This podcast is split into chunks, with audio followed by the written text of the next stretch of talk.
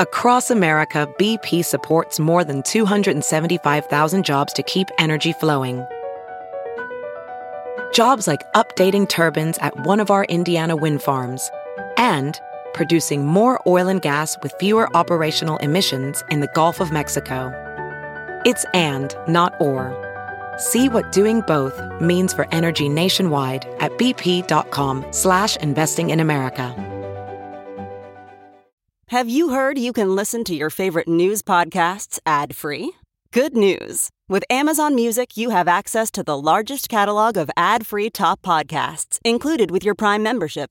To start listening, download the Amazon Music app for free or go to amazon.com slash ad-free news podcasts. That's amazon.com slash ad-free news podcasts to catch up on the latest episodes without the ads. Here's my favorite rant for the day, excerpted from our podcast, which you can find over at thomhartmann.com. This is the Thom Hartmann Program. Greetings, my friends, patriots, lovers of democracy, truth, and justice, believers in peace, freedom, and the American way. Happy New Year! It's the it's our first, you know, full non-holiday day of 2018.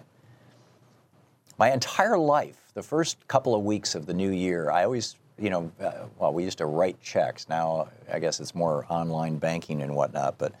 Um, I, I, would always get the year wrong, and but here it is, 2018. It's amazing. And as we're going forward, sometimes it's useful to look back, and and I'm not talking about you know any kind of wrap up or anything like that. I'm talking about looking back to 1940 to get some sense of where we might be or we might be going. History does uh, what is it? What's the old saying? History doesn't uh, uh, move in cycles, but it does rhyme, or you know, words to that effect. Anyway, in uh, in 19, uh, Louise and I over the weekend went to see Darkest Hour, the new movie about Churchill, and uh, about this roughly month month and a half long period in the history of England when Chamberlain stepped down, Churchill became the prime minister, and made the decision to to take take uh, the United Kingdom into World War II. And uh, it's an amazing, it's an amazing movie. And I strongly, highly recommend it. And in the movie, Churchill calls Franklin Roosevelt. And, and I'm not, you know, I, I, hope I'm not spoiling the movie for you. I can't imagine that I am because all of this stuff is history. I mean, you know, we all know the story. We know exactly what happened. We know how it turned out. It's just so brilliantly performed and brilliantly acted. And there's, you know, and, the, and his relationship with King George VI, and just the, you know, there's just all kinds of really cool stuff in there. But at one point in the movie, he calls FDR and says, "Help!" Right? I mean, you know, he, his army is trapped in France, literally entire army, 300,000 British soldiers. His army is trapped in France. The Nazis have have enclosed it have, have largely encircled it. They, and they're trying to get them off, uh, you know, off the off the continent and back to the UK. And he's, he's just facing this terrible crisis, and he calls FDR and he says, "We need your help." And FDR says, "I can't do it. Congress passed a law saying I can't help you against the Nazis." And in fact, Congress did pass that law. When I was, uh, when my dad was still alive, this was maybe 30 years ago or thereabouts. My father gave me for Christmas one year, as I recall, might have been my birthday. My dad was a book collector. He had 20,000 books in his basement. And my dad gave me as a gift this book by edited by Rex Stout. Rex Stout was the guy who created Nero Wolfe, the fictional detective. And he was the most widely read, widely published author in the United States in the 1940s. The Nero Wolfe series was, uh, he sold over 70 million books.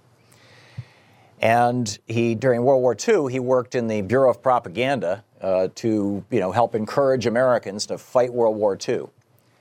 And uh, after World War II, he compiled a list of speeches that were given by members of Congress, the House and the Senate, on the floor of the House and Senate. These were all public speeches, urging urging the United States not to, not to help the United Kingdom in their fight with Hitler. which, as I said, led to this law that, that you will see in this movie, Darkest Hour, which I strongly recommend you go visit, you go see. It's just an amazing movie. Actually, tears in my eyes a couple times during the movie. It's just a brilliant movie. So these, they were virtually all Republicans. This was the America First movement. You know, we don't need to defend Europe. Let Hitler do whatever he's doing. Well, you know, let me just read you some of the speeches. This is uh, from George Bender, a Republican from Ohio. He says, I wish to call attention to a statement made by an expert, Colonel Lindbergh. Now, you'll recall Charles Lindbergh was saying, hey, you know, Hitler's not so bad, and uh, we don't need to. He was, you know, one of the champions of the American First, America First movement. Anyhow, he says, let us not, he's quoting from Lindbergh, quote, let us not be confused by this talk of invasion by European aircraft. See, in other words, don't worry, there's no threat from Hitler coming to the United States. He says the air defense of America is as simple as the attack is difficult when the true facts are faced. We are in danger of a war today, not because the, Ameri- the European people have attempted to interfere with the internal affairs of America, but because American people have attempted to interfere with the internal affairs of Europe. Oh my God. We're upset with Hitler. Regardless of which side wins the war, they're still quoting from, from uh, Charles Lindbergh. Regardless of which side wins the war, there is no reason, aside from our own actions, to prevent a continuation of peaceful relationships between America and the countries of Europe. In other words, Lindbergh saying, you know, if Hitler takes over Europe, that's fine. We can do business with Hitler. And then you get into the real reason for this. The real reason that the Republicans were fighting so hard to prevent FDR from going to war in 1940 was because they believed that if if FDR entered the war in Europe in 1940, keep in mind in 1939 Hitler had invaded Poland. If they if we entered the war in 1940, then uh, the belief was that FDR would win another a third term as president, which by the way happened. But they didn't want that to happen. And they thought that FDR, they, they asserted, the Republicans asserted that FDR was trying to generate war with Europe just to become a third term president. So here again, this is George, uh, Republican Congressman, Ohio Republican Congressman George Bender. Any device at all that suits the convenience of President Roosevelt in order to get us into this war by the back door, the power of peacetime conscription in the hands of an administration that is proved by its record to have used every conceivable excuse for regimenting America, overturning all tradition, and changing our form of government is nothing but an invitation to disaster. You get this? He's saying the Franklin Roosevelt administration throughout the 1930s by saving America from the Great Depression, the Republican Great Depression, regimented America. Yes, we, we forced you know, companies to pay into unemployment insurance funds. FDR created unemployment insurance. Uh, we, we, we required people to pay into Social Security. Oh my God. Uh, overturning all tradition. Yes, let's integrate the Army. And changing our form of government. Well, we FDR sort of did. I mean, we became a, more of a democratic socialist country. But uh, the Republicans were not at all happy about that. This is Hamilton Fish. Uh, he is the Republican from New York. This is June 22nd, 1940. Again, this is you know leading up to the election of 1940. Colonel Lindbergh was right when he said in one of his recent speeches, "Let us stop this hysterical chatter about calamity and invasion that has been running rife in these last few days. It is not fitting for the people who built this nation. The only reason we're in danger to becoming involved in this war is because there are powerful elements in America who desire to take part in it. Let us have an end to the secret diplomacy and the secret commitments of President Roosevelt that have brought ruin and disaster to France, and from which we have escaped only by a miracle and the will of the American people expressed through Congress to keep America out of the war. President Roosevelt alarmed the nation by his inflammatory Italian dagger thrust in the heart speech. Whom do we fear? Do we fear Hitler? Who seems afraid to attack England over, sea tw- over 20 miles of sea when he would have to cross 3,000 miles to get here? This is preposterous. Let us stop this fear hysteria. And then uh, the Republican representative from New York, Hamilton Fish, on the floor of the House of Representatives, September 3rd, 1940, uh, you know, FDR was talking about maybe we should start a draft. And he says, peacetime conscription in America is the direct road to Hitlerism, dictatorship, and National Socialism. If we adopt peacetime conscription, we are merely copying Nazi methods and ideology. We have much more to fear from the war makers from within than from our enemies without. Right? We have more to fear from FDR than we do from Hitler. It's incredible. But we're, we're back there again, where the Republicans are basically selling out their country for political gain. And this uh, only this time they actually they have a you know they have Republican control of the of the House, the Senate, the White House, and the Supreme Court. But this is the direction that they're going. Anyhow, we'll be back. We're talking about what might happen in the new year. This is the Thom Hartmann Program. And what are your plans for the new year? I plan to stay active. We'll be back.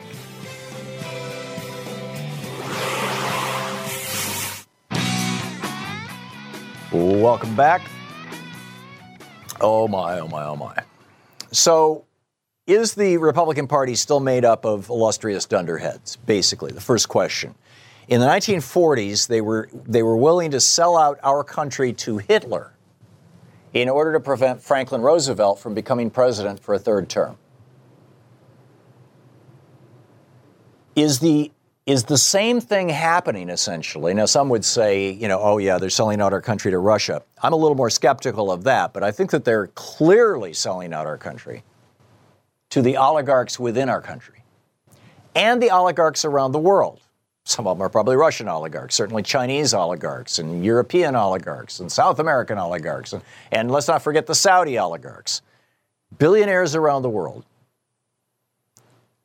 basically owning the Trump administration. So there's that. You know, what, what is this going to bring us in the next year when, when the Republican Party institutionally in 1940 essentially committed treason saying we should not, you know, uh, just, just let Hitler kill the Jews, just let Hitler take over Europe. It's not a big deal. He's an okay guy. He's a, he's a right winger just like us, right? And now you've got the Republican Party, you know, kind of going down that same path of America first. No, we're not going to intervene in the world and we're not going to, or maybe we are, but we're only going to do it in a way that trashes Muslims, really? By the way, Muslims for Progressive Values, MPV.org, a great organization. I was reminded of that over the weekend. So, a second question I wanted to put on the plate for conversation today. Which sounds better to you, a guaranteed basic income or a federal job guarantee? That's the headline that Yves Smith posted over at Naked Capitalism last week. And it's a, it's a reprint of an article by Howie Klein that was originally published over at Down with Tyranny. And it's a takeoff on a piece, a year old piece in Jacobin magazine, Why We Need a Federal Job Guarantee. And basically, there's, you know, like you've got raw cap at the at the beginning you've got basically raw capitalism an economic system where those with capital basically own the system. It's a neo-feudal system. It's a it's a it's a reinvention of a, of a form of economics and politics that that ruled Europe and Asia and South America you know for for millennia. And this is the modern version of it. Uh, you know just at will employment the right to work for less states. The employer has all the power, the employee has no power. So you've got that. That's kind of the starting point. And that's where we were, you know, when we started the Republic. And then unions rose and workers demanded rights and, and, and citizens demanded regulations to protect themselves from being poisoned by big companies or being, you know, uh, robbed by big companies, et cetera. And then we went from a raw capitalism to regulated capitalism, which seems like a good first step. And now there's like two steps beyond that. What do you do when capitalism itself starts to fail? And at least in this context, the, the capitalism equals jobs formula.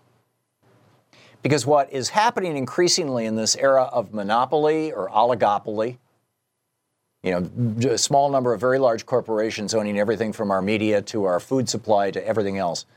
You know, we're, we're, we're seeing this, this extraordinary concentration of power. And with that, and they're using that power to reduce our wages, reduce our benefits, and and you know make us all poorer basically, so that the so that the one percent can get richer. And that's exactly what's been going on ever since the Reagan presidency kicked off this process.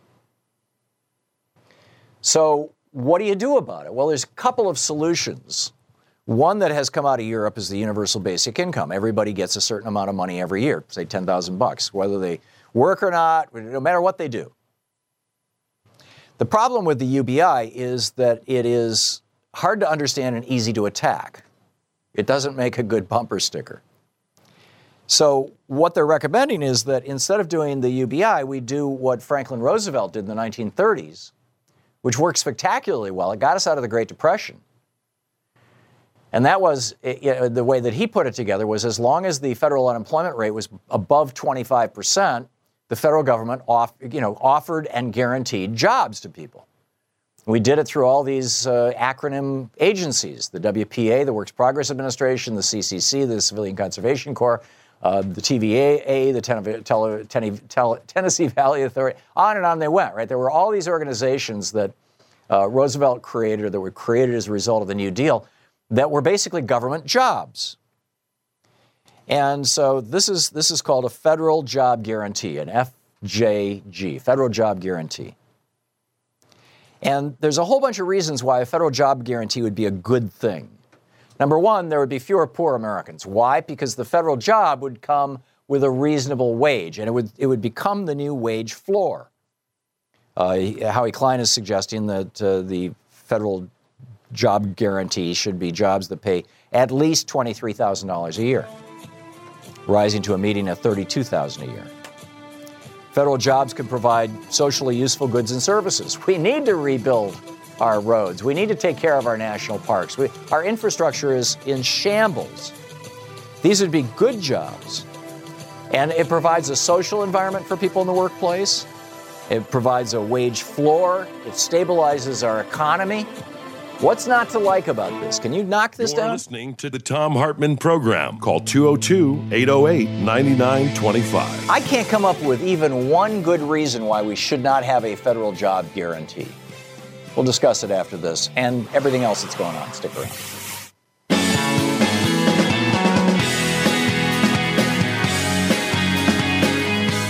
And welcome back. Thom Hartmann here with you.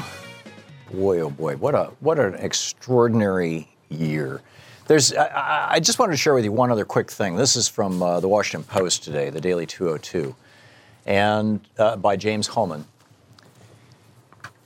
And what he he says, the, essence of the article is that if you really want to know the priorities of the Republican Party and the Donald Trump administration, all you have to do is look at the news dump over the holidays, where where they they just you know they put out this the stuff. Excuse me, they put out the stuff that they basically wanted buried. And he starts out by saying the fireworks seen at Mar-a-Lago on New Year's Eve were paid for by billionaire industrialist David Koch, according to the Palm Beach Daily News, as part of another private party put on by an even more exclusive club. That was at the Flagler Museum down the street from Donald Trump's uh, Gilded Age uh, place. And uh, so, you know, he says this is the new Gilded Age, and here's what's going on. These are the these are the these are the things that Trump did that were announced over the Christmas holiday, Christmas New Year's holiday, that you might have missed because, hey, who's watching the news, right? Number one, overturning key regulations on fracking. On the last business day of the year, the Interior, this is quoting Chris Mooney, on the last business day of the year, the Interior Department rescinded a 2015 Obama administration rule that would have set new environmental limitations on hydraulic fracturing or fracking on public lands.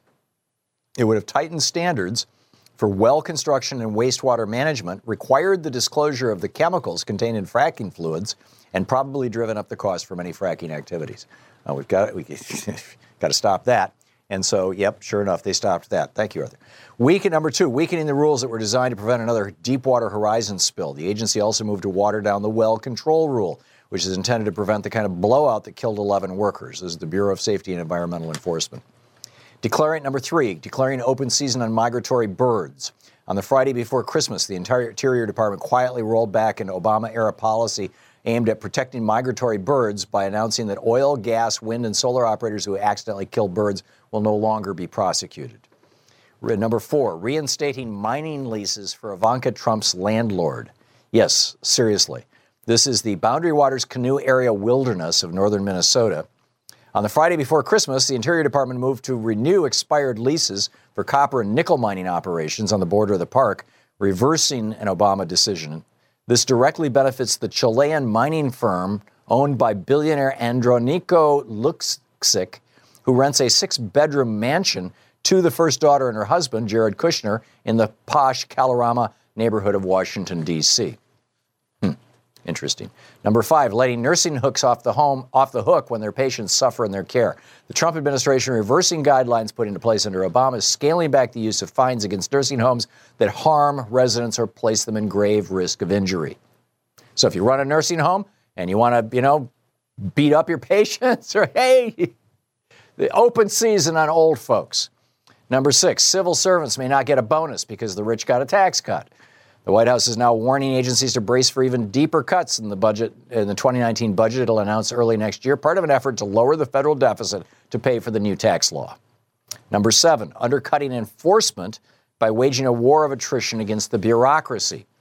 Uh, OSHA, for example, wave of recent retirements, has depleted the managerial staff at the agency's 70 field offices it's been a 6% drop in personnel. The Chemical Safety Board, one of 19 small agencies, Trump has marked for elimination. We don't need no safety from chemicals. Number eight, reneging on a federal commitment to fund a major infrastructure project. Well, we'll see. He, he still says he's going to do it, but he's going to do it with money from the billionaires. So. Number uh, nine, firing all the members of the Presidential Advisory Council on HIV/AIDS. He notified them by FedEx on Friday last week uh, without warning. Number 10, maneuvering behind the scenes to sabotage the census.